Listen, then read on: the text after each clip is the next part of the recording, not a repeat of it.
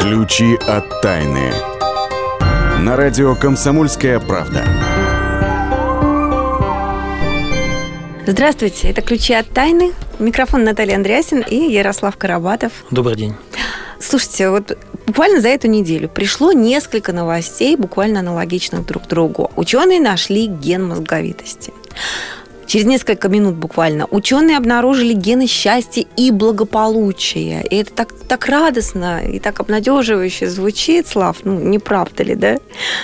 Почему? Почему непонятно. И, наконец, кому мало, пришла новость из Китая тамошние генетики, дескать, разрабатывают технологию, которая позволит следующему поколению китайских детей стать умнее, лучшее, великолепнее, как там еще выразиться. Ну, в общем, они всех сделают. Вот Ярослав Карабатов, заведующий отделом науки комсомольской правды, в этом разбирался. Да, очень интересная история. Китайцы, они же хитрые. Вот, и они решили, что э, мы сделаем просто – они собирают генетический материал всех выдающихся людей, интеллектуалов. Угу. Это очень просто делается.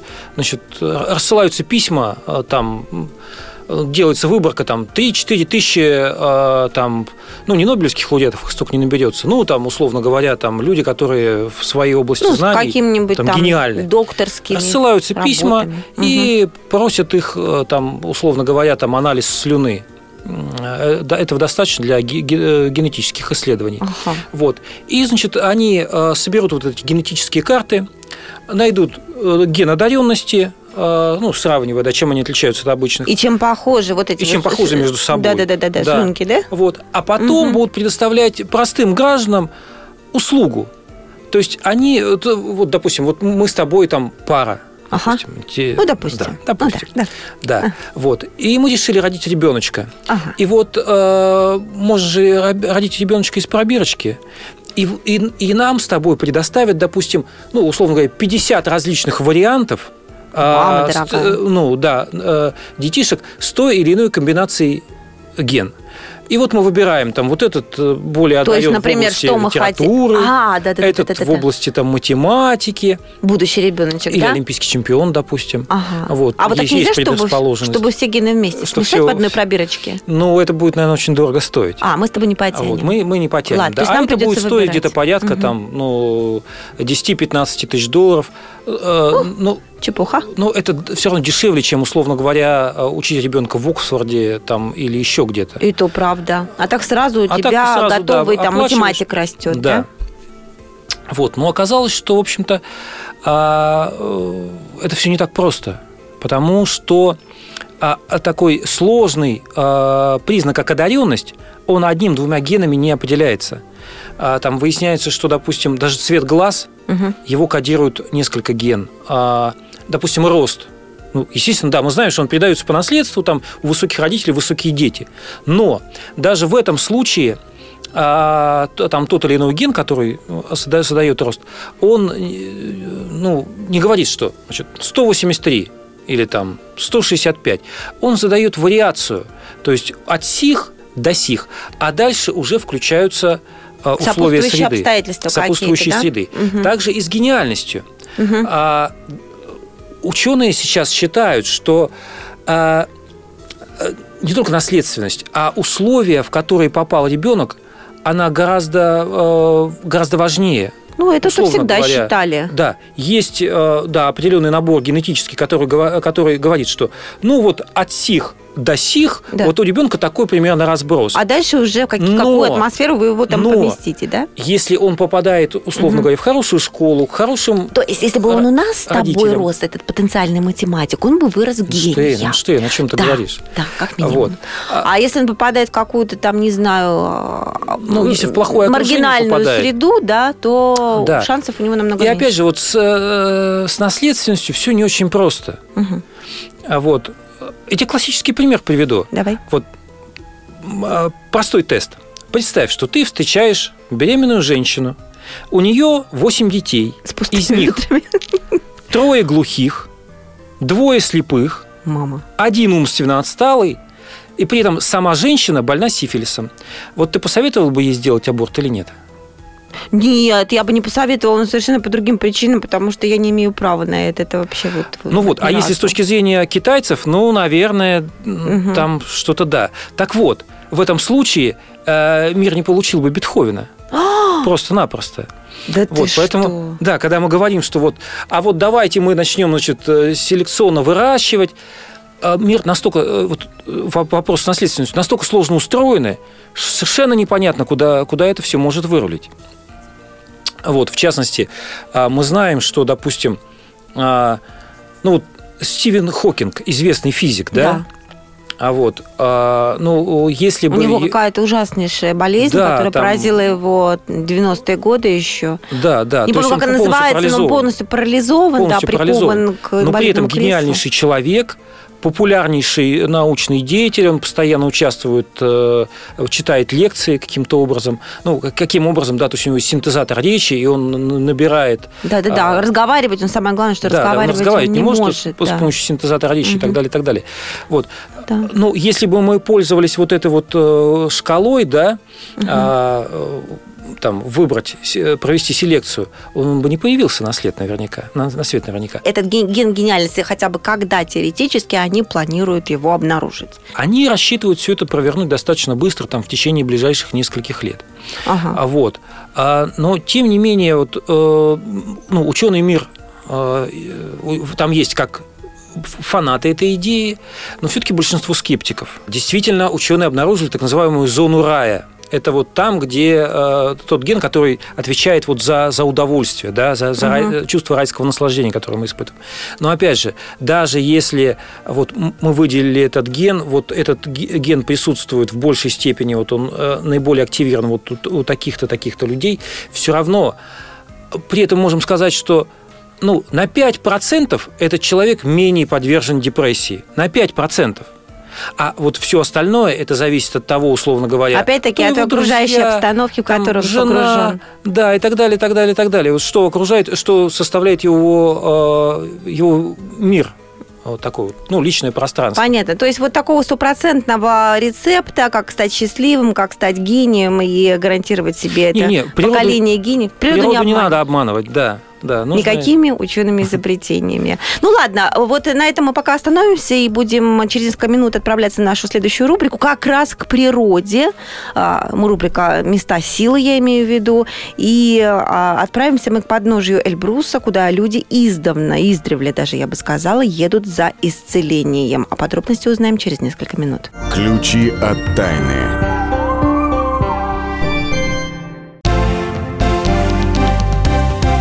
Здравствуйте, я Евгений Беляков, заведующий отделом экономики газеты «Комсомольская правда». Я знаю почти все об экономике страны, личных финансах и время от времени даже играю на бирже. Но у меня нет миллиона долларов. И я очень хочу его заработать. Поэтому каждую неделю в прямом эфире я буду общаться с тем, кто смог стать богатым и знает, как сделать богатым меня и вас. Встречайте новый проект «Миллионеры». Каждый понедельник в 3 часа дня только на радио «Комсомольская правда».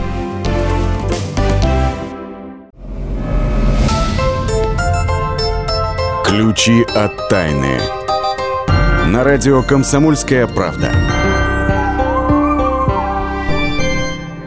Здравствуйте всем, кто присоединился. Это «Ключи от тайны», и мы сейчас отправляемся в рубрику «Места силы». Места силы. На этот раз в урочище Джилысу, не испорченной совершенно цивилизацией, в горах Кавказа находится, а точнее у подножия Эльбруса. И надо вам сказать, что с древних пор сюда по горным тропинкам шли люди со своими недугами, в надежде на исцеление. А вот откуда такое поверье, что это за чудесное место, почему туда идут до сих пор люди, нам расскажет исследовательница мест силы Ксения Колесова. Ксения, здравствуйте. Здравствуйте, Наталья, здравствуйте, уважаемые радиослушатели. Ну, на самом деле, мы сегодня отправляемся в удивительное, снова, как всегда, удивительное место под названием Джилысу. В переводе «теплая вода». И находится это замечательное, удивительное место в Кабардино-Балкарии, северный склон Эльбруса. Некоторые называют это место магической здравницей.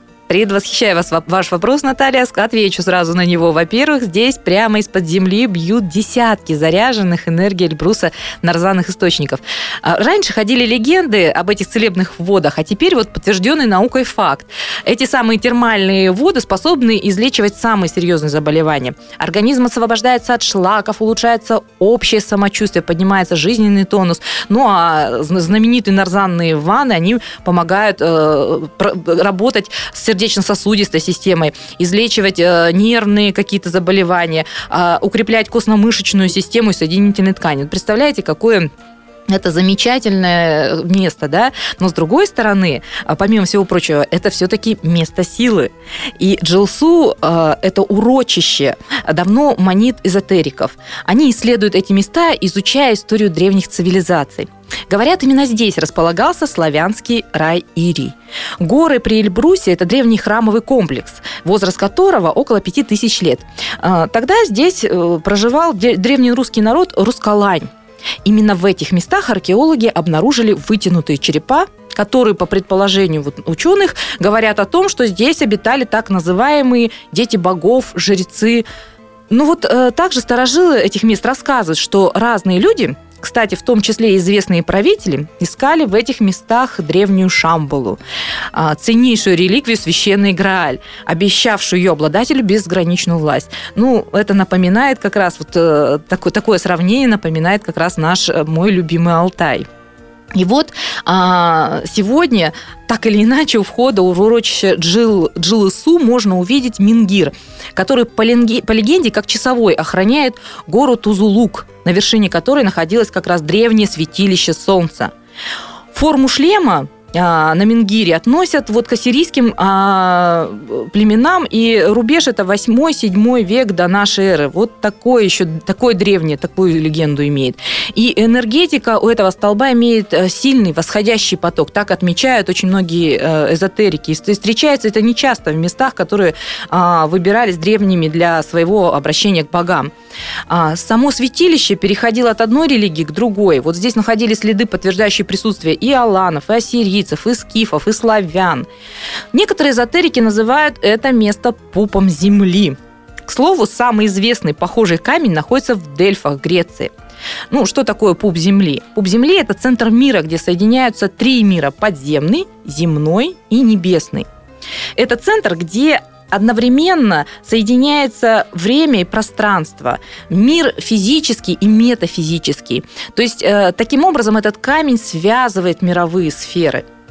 А в других местах пуп Земли считается, ну, как земля, земля мать, связь пуповины с землей матерью. Вот такая вот э, метафора существует. И, кстати, вот именно в этом месте, в Кабардино-Балкарии, особая сильная связь с богами предполагают эзотерики. Поэтому для чего мы сюда отправляемся? Мы сюда отправляемся, Наталья, для того, чтобы э, услышать шепот богов и посылать им свои просьбы. Ну, так уверяют знающие люди. Иными словами, здесь откроются откровения Вселенной. Ну, а ваши желания будут услышаны очень быстро, ну и, соответственно, очень скоро исполнены. Так что желаю всем исполнения желаний. Всего доброго. Ну, вот мне остается только добавить, что к урочищу Джилысу добраться можно из Нальчика или Кисловодска своим транспортом или воспользоваться услугами местных гидов или турагентств. Ну, а для тех, кто никуда не собирается дальше своего огорода, что тоже мы всячески приветствуем, наша постоянная рубрика «Бабушкин оберег». «Бабушкин оберег». Кстати говоря, предваряя все, что мы сейчас наговорим в этой рубрике, хочу вам сказать, что ученые на этой неделе выяснили, работа на даче продлевает жизнь на 12%. Вот. Я не буду углубляться в подробности, как они именно это вычислили, но э, факт остается фактом. А мы продолжаем вам рассказывать, какие растения лучше сажать в какой части огорода. Напомню, в прошлый раз мы рассказывали про север, а сейчас Ксения Колесова просветит нас насчет юга. По фэншую юг – это сторона света, которая отвечает за социальный статус. Наталья, поэтому а, обязательно нужно сажать в этом секторе цветы красного или розового цвета.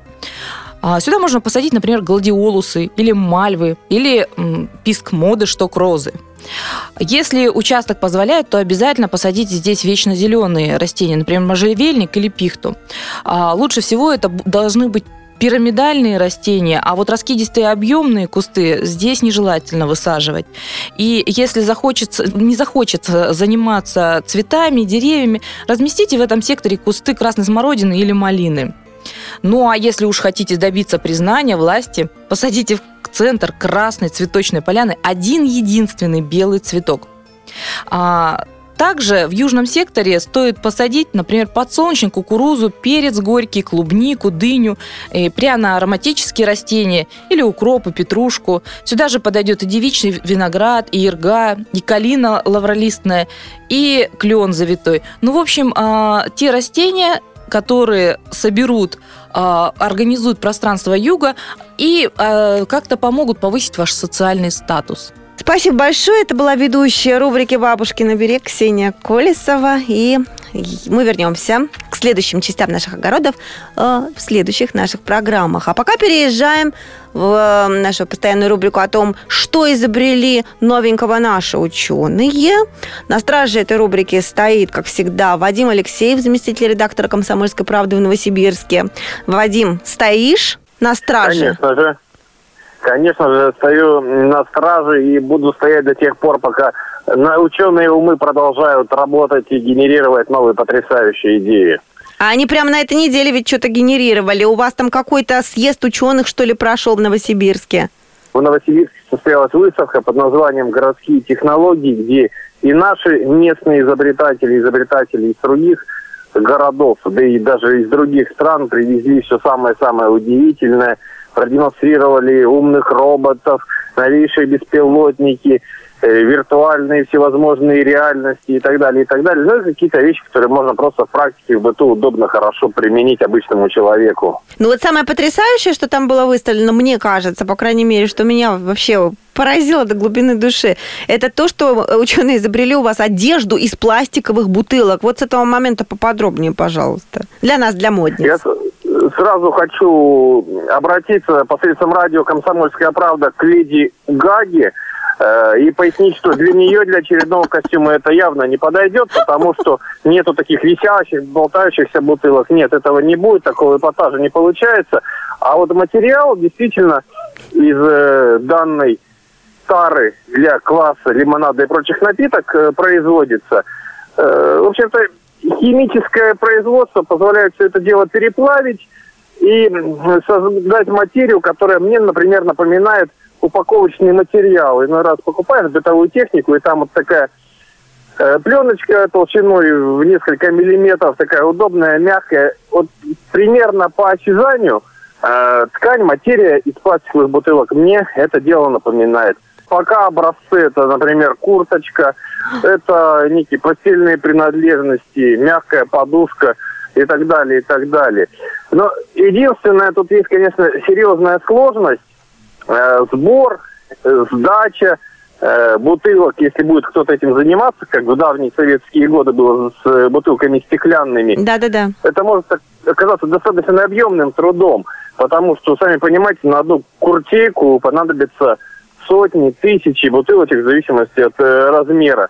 Но э, вот так, если в общих чертах сказать о, о габаритах, о масштабах работы производства, э, то сейчас они измеряются 500 тысячами тонн э, пластиковых бутылок в год. Сейчас, кстати, идет э, речь о том, чтобы позаимствовать бутылочки других городов, потому что наши чиновники уже посчитали, заводу надо 500 тонн, а мы выпиваем только жидкости из э, 300 тысяч. Поэтому милости просим, шлите посылки с пустыми бутылками хоть из Москвы, хоть из других городов примем э, вернем одеждой. Вадим Алексеев, заместитель редактора «Комсомольской правды» Новосибирск. Обязательно вернемся к этой теме спустя какое-то время, а через несколько ну, минут вернемся в эту студию к нашей рубрике «Почемучка» и будем выяснять, почему с годами восприятие времени у людей меняется. Ключи от тайны. Каждую субботу с 16 до 17 часов на радиостанции «Комсомольская правда» я, Леонид Альшанский, почетный адвокат России, веду передачу «Народный адвокат» и отвечаю на ваши вопросы по проблемам административного права, ГАИ, таможенник, пограничник, гражданского права, дачной амнистии, земельных отношений, обманы страховых компаний. Обо всем этом вы услышите в наших передачах каждую субботу с 16 до 17 часов. Ключи от тайны. На радио «Комсомольская правда». Итак, мы добрались до нашей рубрики «Почемучка». Задались сегодня вопросом, почему с годами восприятие времени меняется. Мы все это, пожалуй, ощущаем на себе. Для молодых оно как будто бы замедляется, а для людей в возрасте как будто бы летит очень-очень быстро. Но плохо за часами наблюдали счастливые И нарочно время замедляли трусливые. Торопили время, понукали крикливые. Без причины время убивали ленивые Ну что, все узнали, я думаю, песню об обиженном времени. Э, Высоцкий, это Алиса в стране чудес. Но почему мы на самом деле все-таки так по-разному воспринимаем это самое время в разном возрасте? Вот очень-очень хитро на меня смотрит Владимир Логовский, наш научный обозреватель. Я думаю, знает ответ на вопрос. Здравствуйте. Здравствуйте. А хитро смотрю, потому что я бы другую песню бы спел, пригласил бы Кобзона спеть про мгновения, которые свистят, как пули у виска. А с годами они начинают свистеть, ну, то ли громче, то ли пролетают, м, пролетая гораздо быстрее, чем Пули. чем в молодости. Поэтому Да. выражение «как быстро летит время», оно э, ну, считается таким стариковским, а на самом деле оно, а это верное выражение, поскольку оно отражает восприятие м, окружающей действительности вот, э, пожилыми людьми. А, Вот именно пожилыми, Володя, или Именно чуть-чуть в возрасте? опять же, Мне они кажется, говорят, как быстро летит время, еще После говорят, ой, 30 уже начинается. Ой, не успеешь оглянуться, а уж опять зима, понимаешь? Такая, ну, точно. знаешь, я так думаю, и действительно, вот с годами, раньше, ну, это тоже ученые подметили. Э, да что подмечать? И мы все мы подмечаем. Ну, молодые были, летние каникулы, школа там. Казалось, они никогда, никогда не кончатся. Ты купаешься, бегаешь, прыгаешь, там катаешься на велосипеде, так все долго-долго. А сейчас только лето началось, как мгновение, Как будто и не было. и, и как будто и как будто не было. Но ученые, тем не менее, объясняют это явление.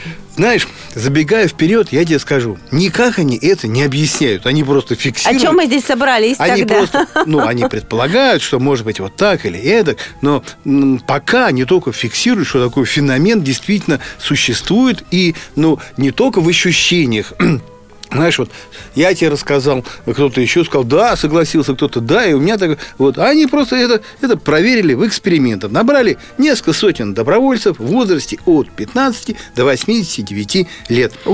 И попросили их посчитать в уме до 120, э, до 120, не просто до 120, а считать 120 секунд. То есть эм, попросили, вот скажите, вот отчет пошел, Ну, когда да, типа, кончится... Я бы так считала. Раз, два, три, да? Да, И только так до вот 120. им, говорят, им говорят, в уме, в уме считайте. уме. Надо Щелк, было отсчитать, грубо говоря, щелк, 120 щелк. секунд или, или 2 минуты. Да. И вот, ну давайте, говорит, считайте. Сосчитали. Они должны были сказать когда-то, все, 2 минуты прошло. А эти записывают ученые. Так вот, испытуемым, которым было от 15 до 29 лет, то есть это до- молодые, до 30 лет, отсчитывали 120 секунд в среднем за 115 секунд. Но уже торопились.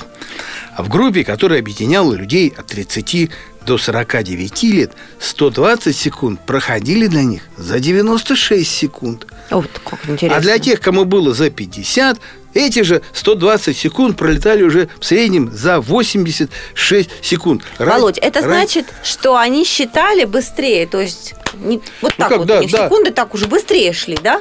Получается так? э, и получа, получается, он говорит, все, говорит, и получается, что они ощущают, время те- течет для них быстрее, поскольку вот э, для, для нормальных людей 120 секунд это 120 секунд, а для них это 86, Они тоже 86 нормальные, только чуть-чуть постарше. 86 30. секунд. Д- Стало быть, ну, разница, говорит ученый, 25% стало быть. У стариков час длится 45 минут, месяц 3 недели, а год 9 месяцев. Так вот, так и получается, что Ничего а лето себе. уже кончилось. Вот полученные результаты, кстати, знаешь, вот э, они шли в разрез э, с тем, эм, что фиксировали другие исследователи. А у других, тут, знаешь, с, с временем-то очень многие работают, пытаются понять, как мы там, как у нас в мозгу все это происходит, как мы там все отсчитываем. А у других выходило, что время ускорялось и пролетало незаметно для тех, чей мозг был сильно загружен. Э, Это и нужно было решать одновременно несколько задач. Это время как бы ускорялось. А, а у тех, кто концентрировался на течении времени, следил за полетающими мгновениями, оно, наоборот, растягивалось. А тут получилось все наоборот. Вот эти самые люди следили за ходом времени, особенно, особенно пожилые, и оно, наоборот, ускорялось. А ничем мозги не загружены, и оно, э, понимаешь, э, Растягивалось. растягивалось. Ну да, это мы по себе всегда замечаем, да, когда на выходную, во время выходного человеку нечем заняться. Ой, когда же это день. А если есть чем закончится? заняться, то пролетает все незаметно. А тут Вот как у нас Володь на работе, да, только с утра пришел, только что-то поделал, а уже и вечер, а столько всего не успел. Ну да, и особенно быстро течет время, если не смотришь на часы. Понимаешь, если часто смотришь на часы, то оно как бы, как бы начинает течь Есть медленно. такой феномен, точно. Вот. Ну, вот они установили, есть такой феномен, а, а, или, как ты говоришь, феномен, как ты его называешь. Спасибо. Эм, а в чем его причина, не разобрались. Лишь предположили, что пожилые люди, сознавая, что жизнь не вечна, когда-то скоро кончится, может, уже, ну, скорее, чем у молодых, подсознательно торопились во всем и везде, даже отсчитывая секунды. А какой вывод из этого мы можем сделать? Ну, не знаю. Ученые не сделали, а ты хочешь, чтобы мы сделали. Кстати, зан- Хочу. кстати, кстати, знаешь, занятные эксперименты, которые дали прямо противоположные результаты, а ученые провели с курильщиками. Это в университете Пенсильвании э, создали это условия для замедления времени. Собрали две группы людей. 20 курильщик, 20 не курильщик. Попросили оценить, сколько времени пройдет с момента, когда они услышат слово «начали», ну, как ты говоришь, вот хлопнули, Ага. до команды «стоп». А, И а, считают вот они. Так вот, одни считали, что а промежутки вот эти были а, совершенно одинаковые. Так вот, сначала все сосч- сосчитали примерно, примерно одинаково, да, но потом люди, которым не давали покурить где- где-то полдня, для них а, временной интервал стал намного больше, хотя он длился те же, те же 45 секунд. Вот 45 секунд длится, они говорят, ну вот э, скажите, когда... Потому что они Да. ждут, ждут до, до невозможности вот этого момента, когда они смогут выйти и покурить. В отличие от тех, которые не ждут и которым... не нужно. 50% изменялось восприятие, восприятие времени. А, Ну, давайте хотя бы такой вывод сделаем, что люди, дорогие товарищи, не будьте сильно зависимы от ваших привычек, и тогда время будет для вас а, длиннее в пространстве, и вы больше успеете важного и полезного. Эк, я вывернулась, а? Кстати, вот это вот э, пытаются понять, что является, где у нас находятся вот эти часы, э, которые отсчитывают конкретно минуты и секунды. Вот есть только предположение, а э, точно их пока не нашли, чтобы ты знала. Тогда нам есть к чему стремиться в следующих наших программах. Будем искать часы в том числе. Но есть, Володя, нечто неподвластное времени, неподвластное изменениям. Это рубрика наша рубрика «Темные истории» и ее герои. Вот как это, например, поезд «Призрак», про который вы будете слушать прямо сейчас. А потом мы вернемся в эту студию через несколько минут. Истории. На радио «Комсомольская правда». Каждую ночь с 21 апреля по 3 мая по железной дороге в американском штате Иллинойс движется поезд. На платформе в начале состава располагаются музыканты в синей униформе. Они исполняют траурный марш, но беззвучно. В следующем вагоне находится гроб, возле которого стоит почетный караул. От поезда исходит неяркий свет. Во время его проезда все часы в округе останавливаются на 6 минут, а составы, следующие по этому маршруту, приходят в пункты назначения с опозданием ровно на 6 минут. Траурный поезд никогда ни с кем не сталкивается. Это поезд-призрак. Медленно пройдя мимо, он растворяется в ночи. Многие его видели и готовы поклясться, что это именно тот поезд, на котором 141 год назад в последний путь отправился президент Соединенных Штатов Америки Авраам Линкольн. Линкольна застрелил противник его политики освобождения рабов. 16-му президенту США самому часто снились мистические сны. В день гибели, расставаясь со знакомыми, вместо «до свидания» он говорил «прощайте». Призрак Авраама Линкольна в Белом доме, резиденция американских президентов, видела королева Нидерландов, а премьер-министр Великобритании Уинстон Черчилль столкнулся с Линкольном, когда тот выходил из ванны. Подкинув дровишек в камин, призрак растаял в воздухе. После этого случая Черчилль отказался останавливаться в Белом доме. Темные истории. С ним было клево и зимой, и летом. При его виде у рыб дрожали плавники. Но он куда-то исчез, и мы остались совсем одни. Ну, ну, ну, ну, на себя или на баржа? Я не знаю, не знаю, я не знаю! И когда мы уже отчаялись победить в неравной схватке с рыбками, он вернулся. Рыболов Антон Челышев. Снова на радио «Комсомольская правда». Слушайте легендарную и успевшую стать народной программу «Рыбалка». Каждое воскресенье в 6 вечера по московскому времени.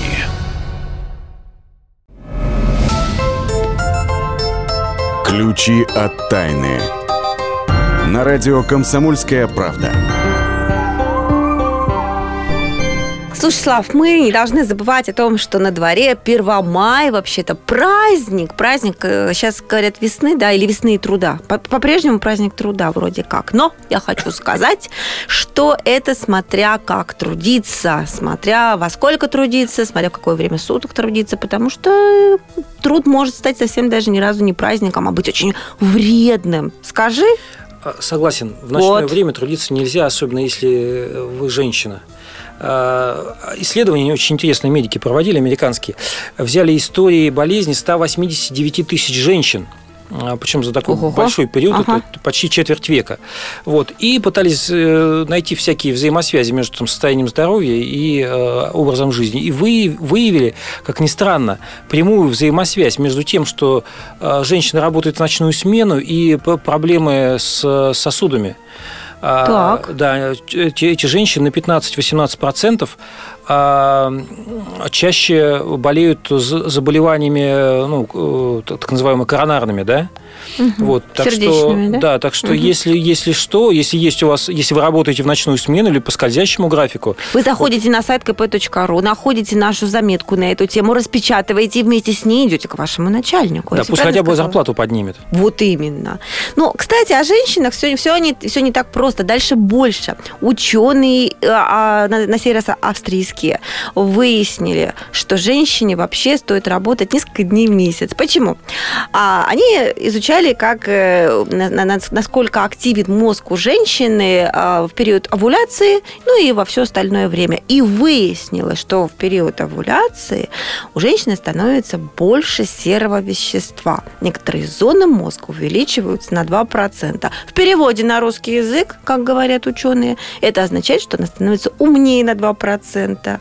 А все остальное время внеэволюционное, она уже вот не такая э, умная и активная. Поэтому из стоит сделать вывод, что, может быть, женщинам вот как раз только в этот период их активности работать, а все остальное время заниматься какими-то более э, мир- ми- мирными, полезными вещами. Не знаю, как ты к этому относишься? Ты знаешь, вот и в последнее время ученые все больше и больше э, проводят всяких полезных исследований. Вот одно из самых полезных э, я недавно прочитал, это э, исследование ученых Мельбурнского университета, которые установили, оказывается, что если вам исполнилось 40, то есть за 40 перешли, Так. больше трех дней в неделю работать не то, что не надо, бессмысленно. Три дня всего? Три дня. Почему? Как они это объясняют? Они брали фокус-группу, Так. в нее входило э, 7 тысяч э, мужчин и женщин, и э, значит, пытались с ними э, двумя способами э, вернее, ст- ставили им две задачи. Значит, в первом случае они занимались всякой офисной работой, там запоминали какие-то тексты, там что-то печатали, вот, и, и делали шесть, э, эту работу 6 дней в неделю, а в другом случае три раза в неделю. Проходило какое-то время, значит, а потом, Тот же самый потом- объем работы, да? да, а потом Ага. сравнивали объемы работы на выходе. Что, что на выходе получилось? Так. вот, э, те люди, которые работали три раза в неделю, а, примерно такой же объем работы исполняли, что и тех, те бедолаги, которых там заставляли э, приходить на работу каждый день. Но более того, эта, рабо- э, вот, э, эта работа была сделана более качественно. Э, Надо Это же. тоже связано вот с, с, с белым и серым веществом головного мозга. Не буду людей запутывать, но тем не менее вот для работодателя это совершенно четкий сигнал. Боль, если у вас сотрудники старше, старше 40, ну, бессмысленно. Вы можете, конечно, требовать, чтобы они каждый день приходили и, И отсиживали свои от да. сих до Но сих. гораздо полезнее и и для вас, и для них, чтобы они приходили на работу всего три раза в неделю. Ой, сколько полезной информации. Да, дорогие слушатели. нас. Таким образом мы сегодня в эфире празднуем Первомай, да. Ну, а раз уж работать много вредно, то и, надо сказать, что кофе придется лишнего пить для бодрости намного меньше, потому что бодрость это ночная, допустим, да, не понадобится, если следовать логике о том, что работать не надо так много. Вот, тем более, что оказывается, кофе э, крадет силы, а не придает нам их. Ну да, есть Да? такая- я тоже с удивлением э, прочитал. Ну как, он придает силы, но на короткий время. промежуток времени, да. На а потом часик. наступает упадок. А, Там специалист питания э, в области здорового питания есть такой Мгм. Бингли Палин. Не знаю, мне этой фамилии ничего не говорит, но ей гордо козыряют э, в интернете. Вот, и он э, рассказывает, Ну, что из, на из самом- Австралии хотя бы, из да. Австралии, да.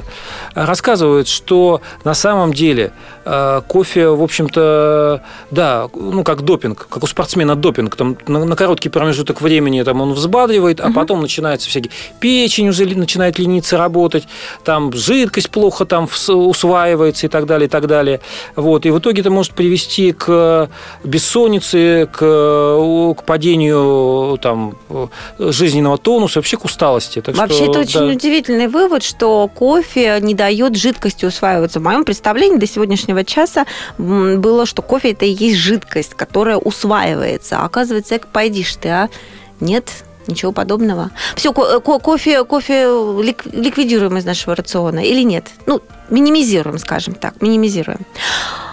Но вот на эту заметку, которую ты сейчас э, рассказал о вреде кофе, наш читатель на сайте kp.ru в разделе «Наука», где у нас э, и, э, находится эта заметка, а, пишут гневные отклики, надо тебе сказать, о том, ты что... что? Да, о том, что уж не продавцы ли зеленого чая проплатили нам это, этот материал, или это исследование ученым, мол, не пейте кофе, пейте чай, что это такое, и так далее, и так далее. Вот, поэтому я хочу сказать, что вот вам для баланса другая информация про кофе, о том, насколько он полезен. Сейчас вот э, разрыв мозга будет.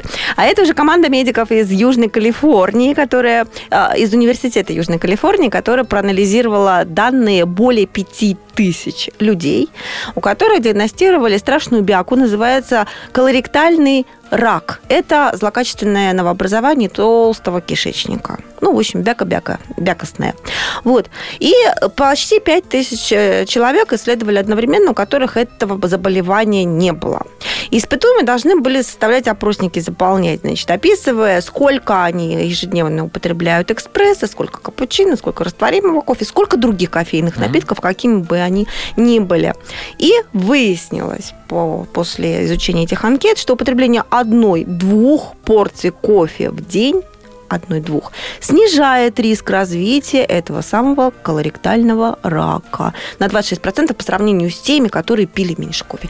То, то есть одна-две чашечки в день. Но мне кажется, что эта информация, она не противоречит той информации, о которой мы говорили чуть-чуть раньше о том, как кофе вреден. Потому что если много, то вредно. а Если мало, то полезно. И полная гармония наступает в этом мире, не правда ли? В общем, весь научный мир, мне кажется, такой неожиданный, неожиданный. Вот еще одна неожиданная новость о том, что вороны, оказывается, наши братья по разуму. Международная команда э, ученых из Швеции, Британии и Германии э, проводила серию экспериментов. В итоге выяснили, что по уровню интеллекта вороны не уступают человекообразным обезьянам. Вот Хорошая у нас компания подбирается обезьян. Да, смотри, там проводили очень интересный эксперимент. Мы. А, э, Значит, э, давали пищу э, птичкам, вот, и накрывали ее круглым цилиндром. А в цилиндр, там дырочки были по бокам, только оттуда его можно было. Цилиндр был непрозрачный. Ага. Значит, они там поклевали, поклевали, потом э, непрозрачный цилиндр заменили прозрачным, стеклянным. И, по идее, глупые птицы должны были напрямую э, сквозь стекло, значит, Да. да. Но они оказались умны. И п- продолжали извлекать э, всякие вкусняшки вот через эти там боковые отверстия. Сравнили вот этот показатель, который, э, значит, достигли, э, до- достигли вороны, с э, результатами исследований, которые проводились с человекообразными обезьянами. И оказалось, что примерно такой же результат, как вот вороны показали шимпанзе, а вот гориллы, допустим, справились с этим гораздо хуже. Я вот теперь думаю, вот кто же наши все-таки предки? Мы считали, что человекообразные обезьяны. А черт его знает, может быть, человек не от обезьяны произошел возле, вовсе, а от, от ворона? Есть о чем Сейчас подумать. в глубокой задумчивости нахожусь. Есть о чем подумать, ну хотя бы в ближайшие несколько минут, когда у нас начнется песня, я предлагаю переосмыслить песню всем с детства знакомую «Черный ворон», которая считается казачьей народной песней, рассказывающей о борьбе воина со смертью, которая представлялась тем самым черным вороном. Однако все может быть не так мрачно. Слушайте песню, думайте, переосмысливайте, а мы с вами прощаемся на неделю. Счастливо! Всего доброго. Черный ворон,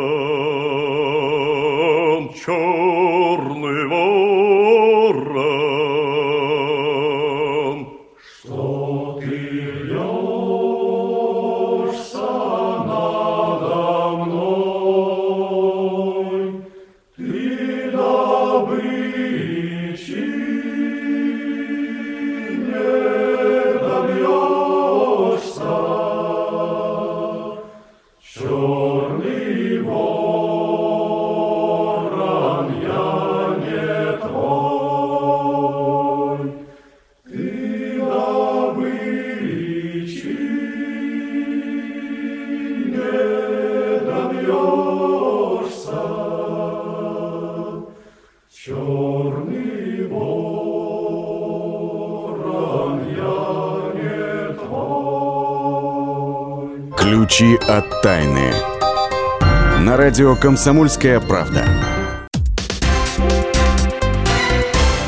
Все проблемы ему по колено. И по пояс любые критики. По плечу разговоры с теми, кто по локоть увяз в политике. Политика в России – это не только скучные речи и предсказуемые выборы. Политика в России – это еще и яркое шоу. Это и схватка не только идеологии платформ, но и характеров и личностей. И потому программа о политике должна быть бескомпромиссной и жесткой, потому что веду ее я, Александр Гришин, политический обозреватель «Комсомольской правды». Политическое шоу «Руки по локоть» с Александром Гришиным. Слушайте каждый вторник в 16.05 по московскому времени.